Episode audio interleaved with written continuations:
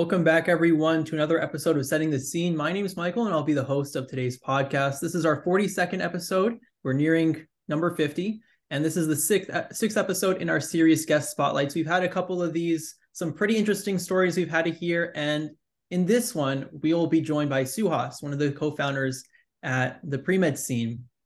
We had him earlier on one of our really, um, really old uh, episodes around a little over a year ago, I think, with the other co-founders. But here we are to talk about specifically his journey so far, being in his senior year. Um, he has some plans around the corner. I won't take too much of the thunder. I won't spoil it all, but um, that's what today's episode is going to be about. So just before we get started and dive into a few questions, Suhas, could you introduce yourself to the, the, the audience? Of course, Michael. So um, thank you for your work here, the Scene and the podcast. It's been a great program, and we're really excited for the future for the program. So, um, hi everyone. My name is Suhas. I'm a senior here at Texas A&M University in College Station, Texas. I am majoring in biology, double minoring in business and public health, and doing a certificate in biomedical research.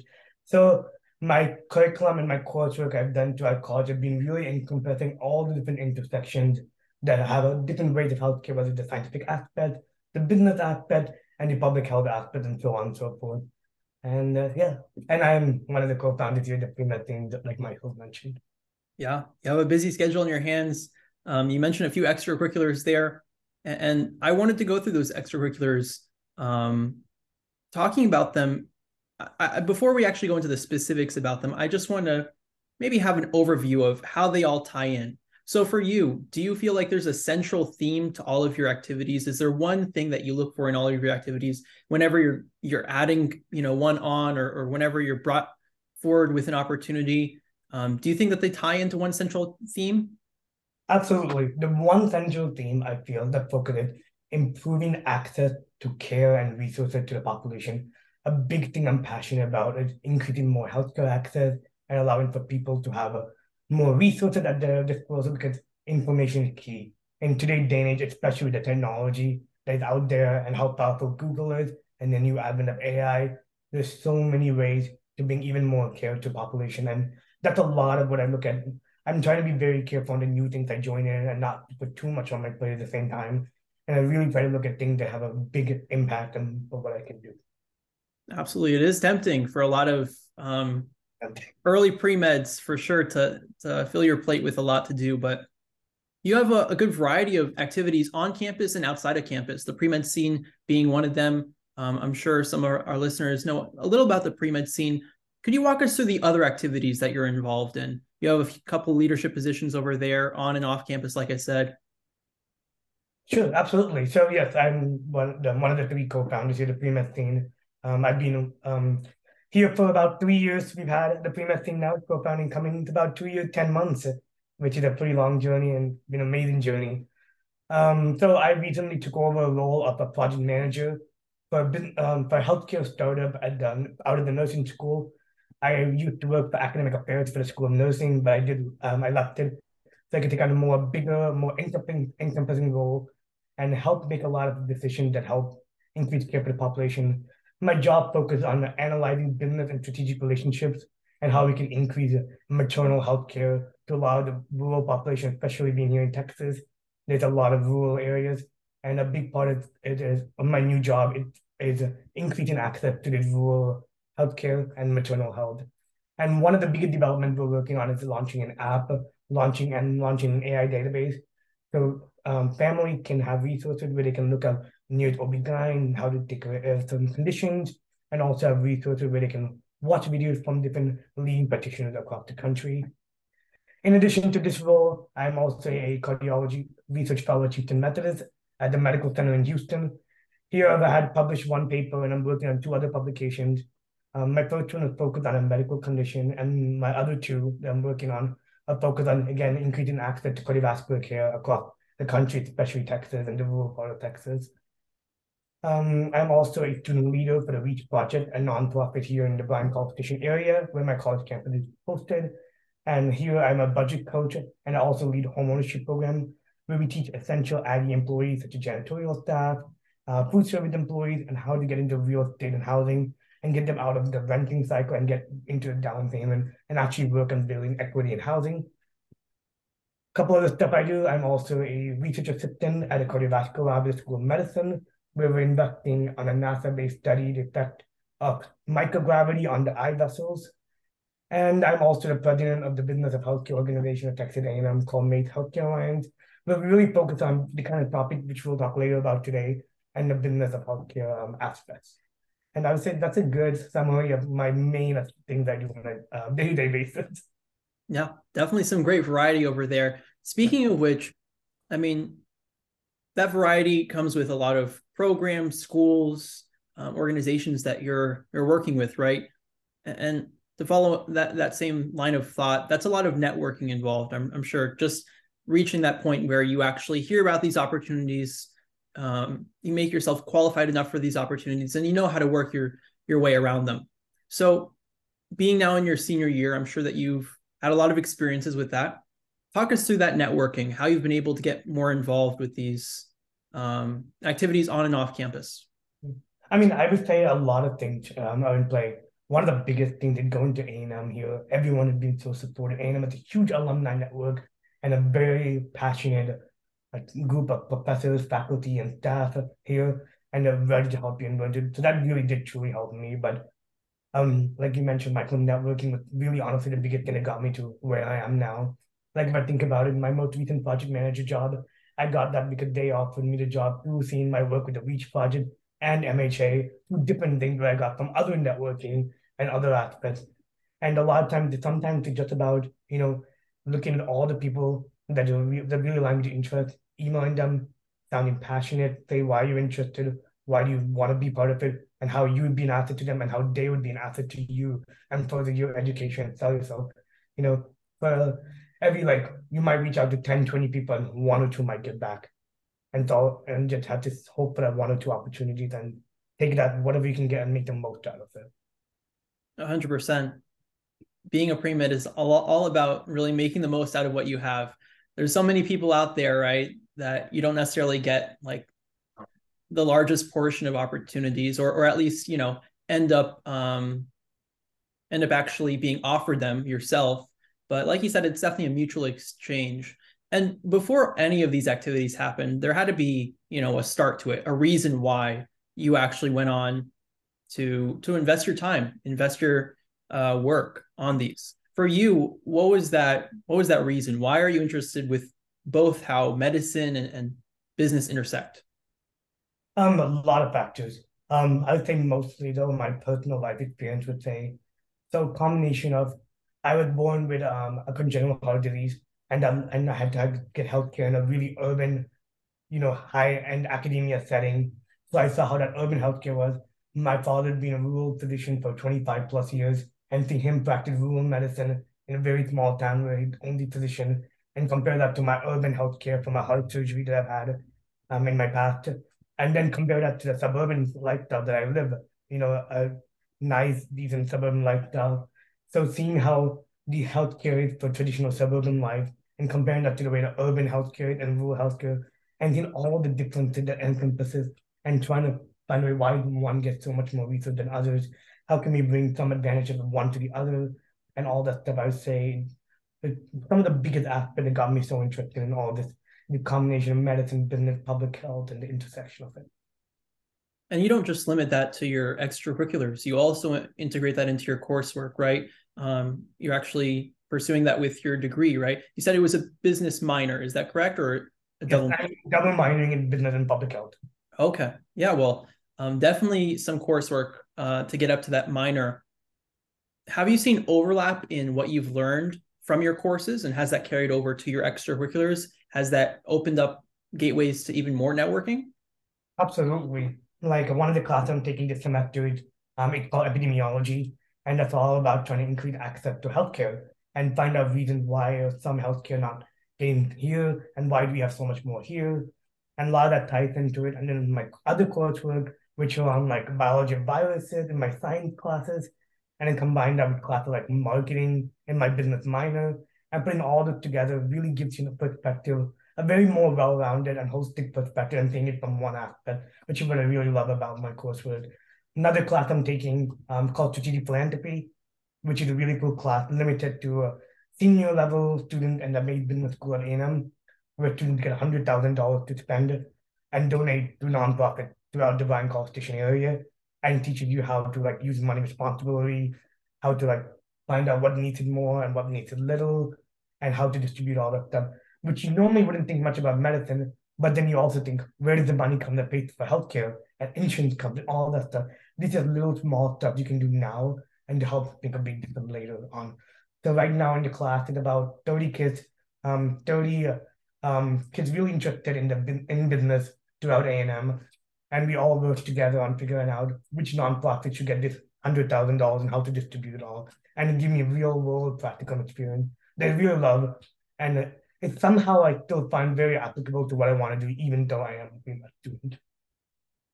That is really nice to hear. That networking right there at A&M, it's special. They have a special culture. Amazing. yeah, Aggies have a special culture for sure. And then speaking of the future, so in the next year, are you planning on applying? Are you planning on taking a gap year? And if you're planning on taking a gap year, how are you planning on spending it? Yeah, so I'm planning on taking a gap year and I'm planning on first doing an um, MS in medical sciences. The reason being is I, do, I don't plan on immediately going straight directly to the full scope of medical school. I would like to also run business education along with the medicine. So by doing the MS in medical science and take a lot of the coursework alongside first year medical students, it gives me that immersion and see what kind of coursework it is like, get more um, exposure to anatomy, physiology, pathophysiology, and all key components of the medical school education. That way I can hopefully down the road apply to the medical school and do a dual degree and then be still versed in the medical curriculum and not feel too behind or deal with it at the same time. Mm-hmm.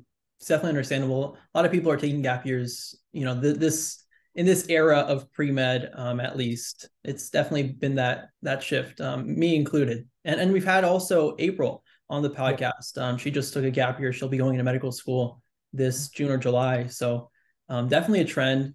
And then speaking of, you know, even farther into the future, 15, 20 years, when you're a full-fledged physician, um, where do you hope to be? Where, where do you see yourself 15 to 20 years from now? I know it's such a long time. I can't imagine it 15 years almost close to, you know, it's a little bit less than how long I've lived so far, but it's, mm-hmm. it's amazing how long the journey. But I feel like it's going to be a really valuable journey and I'm really excited for it. My goal 15, 20 years, um, I want to be a practicing physician first and foremost. I feel like you can you can make the best decision when you're actually in front of patients. Um, best decision for them and for the community at large. So I want to first and foremost be a practicing physician, but then take that medical knowledge and hopefully combine it with business knowledge and help make better decisions for the whole community and populations as a whole. And maybe turn my county or my city and then who knows, going statewide, countrywide and make decisions and make a lot of policy decisions that can help uh, increase access to all these cares and maybe create startups or companies down the road that has a lot of healthcare resources. That would be something I'd love to do. That sounds great. Business really has a couple sides to it. I'm sure in medicine, especially, there's there's private practice, there's entrepreneurship with startups, like you've said. The pre med scene is kind of your your your start to startup. Right now, yeah, getting a head start on that. Um, and then there's you know, in being in the in the public health sphere, um, you know, in, in the same positions that deputy officers for counties are, um, secretaries of health are. Of those, you know, three major categories, I, am sure there's a couple more, and if there is, you know, feel free to um, pitch in with that. But out of those sides of medicine or sides of business in medicine, I should say, right, entrepreneurship, private practice, and going with public health, where would you find your your niche? So honestly, I would love to do a combination of both, but then there's still so much time. But I would love to ideally start out in something like private practice and then you that getting you to be a physician and take then hopefully those startups and such around it. But public health also great to go. I know um, we used to have here in the pre-med scene and one of the big conference we had the Secretary of Health, Dr. Umair Shah, uh, speak first, who used to be the also commissioner for Harris County Public Health and need all the medical directives. And he was an MD and PhD degree and he did a lot of big decision making. Something like that also would be really impactful way to go. So let's see how it goes. But I do love, and I'm really passionate about this whole startup route. I would say a lot. I feel like there's so much potential in there, especially with the way technology is now. Um, with like you said, the pre-med scene the nonprofit we have also started. And now I'm a project manager for a te- healthcare technology startup outside out of the A&M Nursing School itself. And yeah. Yeah. Startups are really special. And the pre-med scene is a leading example of that. Speaking of which, the pre-med scene has had a couple programs over the three years it, it, has been um, established, right? There was virtual shadowing, um, there was the journal club, there was mentorship. There were a couple programs that still continue, um, the research competition and, and a few more. The podcast is one too. How could I forget? But um, for you, when where when did you come to the realization that you could actually make those ideas into you know actual real tangible um, realities right? A lot of students i'm sure listening to this probably had an idea or two at least that they would have loved to apply but either they don't feel like they have the time the the resources or, or the manpower to, to actually put that into place. What point or, or what what time right um, along this whole timeline of making the pre-med scene or even before that did you realize that that's actually a reality for you I mean, honestly, there's a lot of luck into it. Um, two of my friends and I, the other two co-founders, we wanted to start a blog and just, you know, blog simple, not too time consuming. A lot of people do, and just get to talk a little bit about medicine and other aspects of healthcare. But then when the pandemic hit, we found ourselves we had a lot more free time on our hands, and then so we started a blog for sure, and we started working on it. And we're like, we'd love to do so much more, especially like we like we don't have any shadowing opportunity. All the hospitals close by are closed. A lot of them the competition that we have pretending and go to in college are closed. So we were like, what could we do to help get us some more resources? And then out of that, we are like, this we are able to get us some more resources. We can also get others and the global community as a whole more resources. So that's how we started the pre-med scene. You know, with a lot of the courses moving online, a lot of the schedules became more flexible and we had a lot more time in the hand. We were working seven, eight hours a day ish, setting up the nonprofit, getting things running, going, and uh, now that would not be feasible anymore. But thankfully, we have such a wonderful team here, like yourself, Michael. And we have a wonderful team which makes things a lot more easier. And a lot of things that uh, the reason we are able to have this now is because we put a lot of work and effort in the beginning. And we have come it down to such a big amount of efficiency and delegation that has allowed the thing to be successful, making sure each different program have different respective leaders and each leader have interns that report to them, to the directors, and the directors know what expected of them and what to accomplish from their goals, and also have goals for the future and how to approach that as well. And that is what I love we've done here, and I'm I'm really proud of what we've accomplished. Yeah, it is a great learning curve. Definitely one that there's a lot to take away from. Another thing that I'm sure y'all have learned, you know, yourself and, and the other two co-founders is working with people, right? When you're approaching interviews, and I'm sure y'all have had quite a few interviews for the team. Um, and and even just outside of interviews like evaluating things like for the research competition um, i'm sure there's been a other couple cases too outside of that what are some key things that you found that that you seek out in a team member that maybe someone listening to this can take away from and apply to themselves improve for themselves and present themselves even better to um, you know an application on an Absolutely. Application. there's so many factors we look at so one big thing we look at diversity of experiences. We want to see people that have uh, people students that have done a lot um throughout, and we want to see like they're not you know if you're really focused on one thing that's great you do good in that that's amazing but it's also good to see what's all around you as well as well as being great in whatever um you choose to do and want to do it's really important we also look at a lot of work ethic work ethic the big part you can be the smartest person but still if you don't have the work ethic still end up not going as far as you could have gone if you have a much bigger work. ethic. I'm definitely not that smartest person um and anywhere near that, you know, but I feel like I built my work I, mm-hmm. and to a point where I've been able to compensate for that and still be able to um make out okay and stuff. And we look, we do look at so I think the main thing we look at is the diversity of experiences and uh, work ethic because even if you even if you don't have that amount of experiences, if you have a great work ethic, you you can go places and be really successful. And that so that's I would say the two biggest key traits I've seen.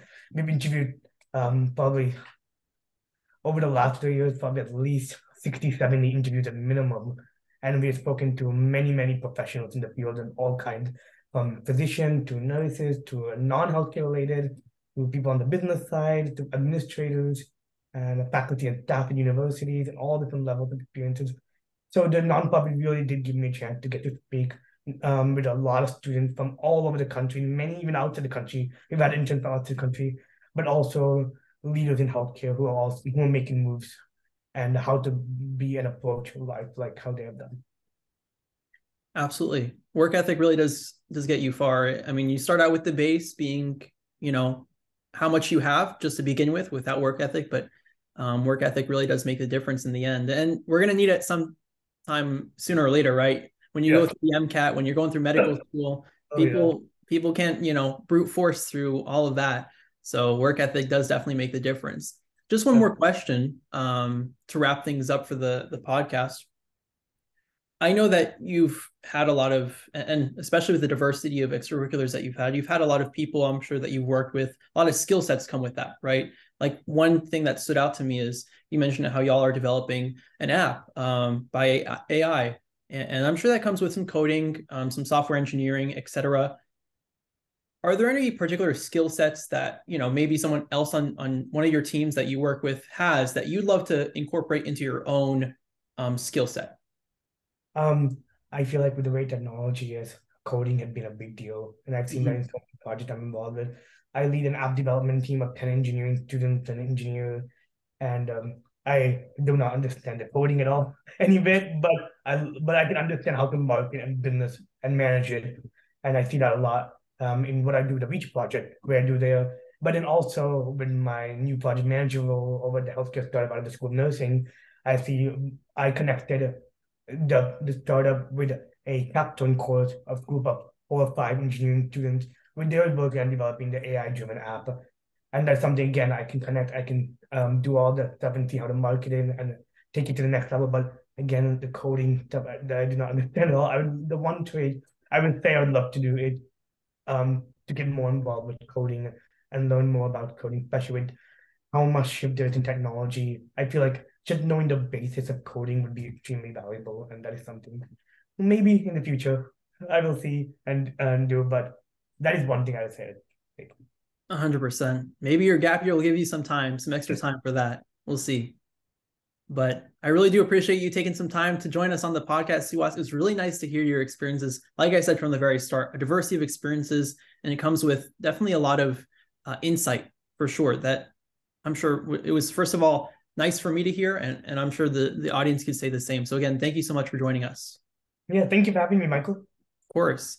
Just some last things um, to those listening. If this is one of your first episodes that you've uh, caught us for, we do have episodes published on bi-weekly basis. So every other Friday, um, we have episodes published on series like this, like guest spotlights and others. If you'd like to browse through, we've had a couple previous episodes on other series, quite a few other series now um, starting with uh, financial management. Um, we had a few on dual degrees, and there's more uh, that will come soon. Guest spotlights will be one that we're going to be concentrating on for the next few episodes. Um, but we hope you enjoyed this one, and we look forward to seeing you in the next. Take care.